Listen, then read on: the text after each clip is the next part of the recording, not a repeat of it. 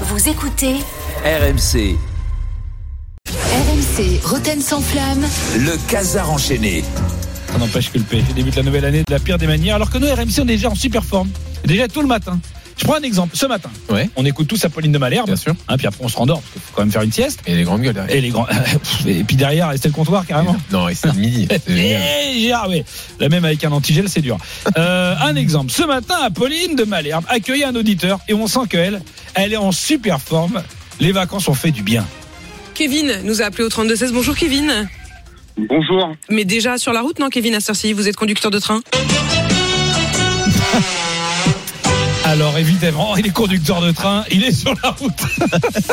tu sais, il y a des poncifs, tu l'as dit. Tu te rends même plus que... on- Non, mais le problème, le problème avec les stars de l'antenne, on comprend l'idée, ouais. Ça, si on comprend l'idée, alors c'est formidable. Le problème avec les stars de l'antenne, c'est qu'à force de prendre des jets privés, d'avoir des salaires mirobolants, les, les Apolline, les, les, les Jérôme Roten, on n'a plus Oh. les codes, on sait plus où on est. C'est vrai. Euh, alors je dis juste à Apolline, si tu veux prendre le train, n'attends pas sur le trottoir avec la main en l'air. Hop train? Non, ça marche pas. Cette nouvelle année, c'est l'année des nouveautés technologiques et c'est RMC qui en est le précurseur. En effet, Rotten sans flamme vient d'inventer le Minority Report footballistique. euh, vous vous souvenez du film Minority Ouais, Report. On- La police a arrêté le coupable en même qu'il est commis le crime. Mais bien là Rotten sans flamme a fait un procès pour déclarer coupable Noël Le Ouais. d'une reconduction de Deschamps alors qu'il n'avait même pas signé. Le mec, il a rien fait, il est déjà coupable. Oui, Tu- parce quand parce qu'on a les infos. Ah bah oui, bien sûr. alors, Ouais, alors, ok, ouais. on va partir là-dessus. Toi, Jean-Louis, Oui. tu rentres chez toi. Tania, t'as préparé comme chaque soir ton ragoût de patate aux boulettes de viande sauce tartare. Tranquille, et t'es prête à manger. Oui. Et là, t'as tes beaux-parents et la cousine de ta meuf, ils sont en plein débat. Jean-Louis est-il coupable de reluquer le cul des stagiaires de BFM Au cas où ça lui passerait par la tête, tu vas dire, mais je l'ai pas encore fait. Oui, mais on a des infos On a des infos Euh, faux. Et oui, non, mais, non, mais, non, mais, voilà. Ça n'arrivera jamais. Ah bah voilà. Eh ben, ben, comme le Gret, il pourra te dire pareil. Donc à un moment donné, euh, je te je te prends pas comme exemple, exemple Jérôme évidemment parce que bon toi, euh, comme sur tous les procès, quand t'as un gros casier judiciaire, ça joue pas en ta faveur. Surtout quand t'es multirécidiviste, t'arrives au procès. euh, Arrête. bah, attendez, monsieur, monsieur le juge, enfin, euh, non, personne n'y croit. tranquille. Puisque, bien sûr, puisque nous parlons de voir dans l'avenir, je te, je te rassure, Jérôme, tu n'es pas le seul à savoir ce qui va se passer dans le futur. À RMC, on a Emmanuel Le Chypre, qui est euh, Pas confondre avec. Oui. euh, avec Emmanuel Petit. Il lui aussi voit dans l'avenir. le Chypre, qu'on Le appelle le Chypre. Chypre. Ah, très bien. On, on y va. ça, Très bien. Euh, non, mais voilà, parce que tu, les gens veulent savoir, alors on le T'as vraiment dit. l'esprit tordu. Tordu, ouais. Euh, ouais, Bref. Euh, Emmanuel Le Chypre, donc, analyste économico-politique, alors qu'il a aucune formation de fromager, de chauffeur livreur ou de footballeur. donc- mais bon, admettons, admettons. Emmanuel Le Chypre euh, commence l'année en fanfare? Avec une annonce Ah bon? Bon, qui est lourde de sens. Échappé. Le contexte sera un peu plus favorable qu'en 2022. Il n'y aura sans doute pas en 2023 autant d'événements imprévus et catastrophiques qu'en 2022. Eh oui, cette année, il n'y aura pas d'imprévu. Alors, c'est-à-dire que dans les prévisions qu'on fait, il n'y a aucun imprévu de prévu. Sauf imprévu, évidemment. Le casar enchaîné. Alors, euh, Pelé, comme, vous- comme vous l'avez pu l'entendre, est enterré, euh, vous savez, dans un cimetière vertical. Vertical, ouais. Ça, Au neuvième étage. Ouais, c'est à dormir debout, mais c'est un cimetière vertical. C'est comme un immeuble avec plusieurs étages et Pelé, il a un caveau qui est dans un étage du bâtiment. C'est quand Ouais. même improbable. Cercueil de Pelé que l'on peut visiter comme un mausolée. Huitième étage, électroménager, linge de maison, art de la table. Neuvième étage, lingerie, petite culotte, Wonderbra, tombeau de Pelé, barésie, porte-chartel. Ah oui, non, c'est c'est un délire. Euh, non, c'est cool. Non, mais je me demande c'est quoi cet immeuble? Qu'est-ce que c'est que c'est? Mm. C'est un immeuble de plusieurs étages. Plus t'es haut, plus t'es important. Il a quel étage, Pelé, à ton avis? Neuvième. Neuvième. Eh ben non, il est, ils ont changé. Tu vois, Ah bon t'écoutes pas. Oui, ils l'ont mis au rez-de-chaussée. Ah bon Euh, alors pourquoi? C'est parce que non, mais c'est débile d'aller au neuvième étage pour aller voir Pelé quand même. C'est quand même la honte. Non, c'est nouveau monde, un cimetière, un immeuble à plusieurs étages. Alors en même temps, attention, hein, le cimetière euh, en étage, euh, ils ont rien inventé hein, Ah. dans le foot. Ah ben nous on a ça nous, Euh, ça s'appelle la FFF. Euh, ça fait cimetière et EHPAD en même temps. Si vous voulez le visiter, vous pouvez y aller. On peut aller voir le mausolée Noël Le Gret. Euh, Il, il bouge plus, et un genre de musée. Oh, hein. Oh. Il sent un peu le pipi, mais il est Oui, pas il Il est déboutonné un peu, il est déboutonné. Des... Il était venu avant la Coupe du Monde, il était en forme. Ouais, oui, il était en forme. Euh, oui, bien sûr, il était en forme. J'en ai vu les fours d'air. Mais alors, ouais. Non, Et- franchement, et- ouais, ouais. Et puis, Ouais, euh, et puis vous avez été au Qatar. avez- franchement, super ambiance. hein. Il paraît qu'il y a une Gay Pride dans deux semaines d'organiser. Nous revenions sur cette magnifique victoire lançoise hier euh, et, sur les différents PSG Lens qui ont donné des finales de coupe mémorables, dont une que tu as vécue. Jérôme, on se rappelle, hein, où tu as vu le grand élan de générosité de laisser le penalty de la dernière minute à Bernard.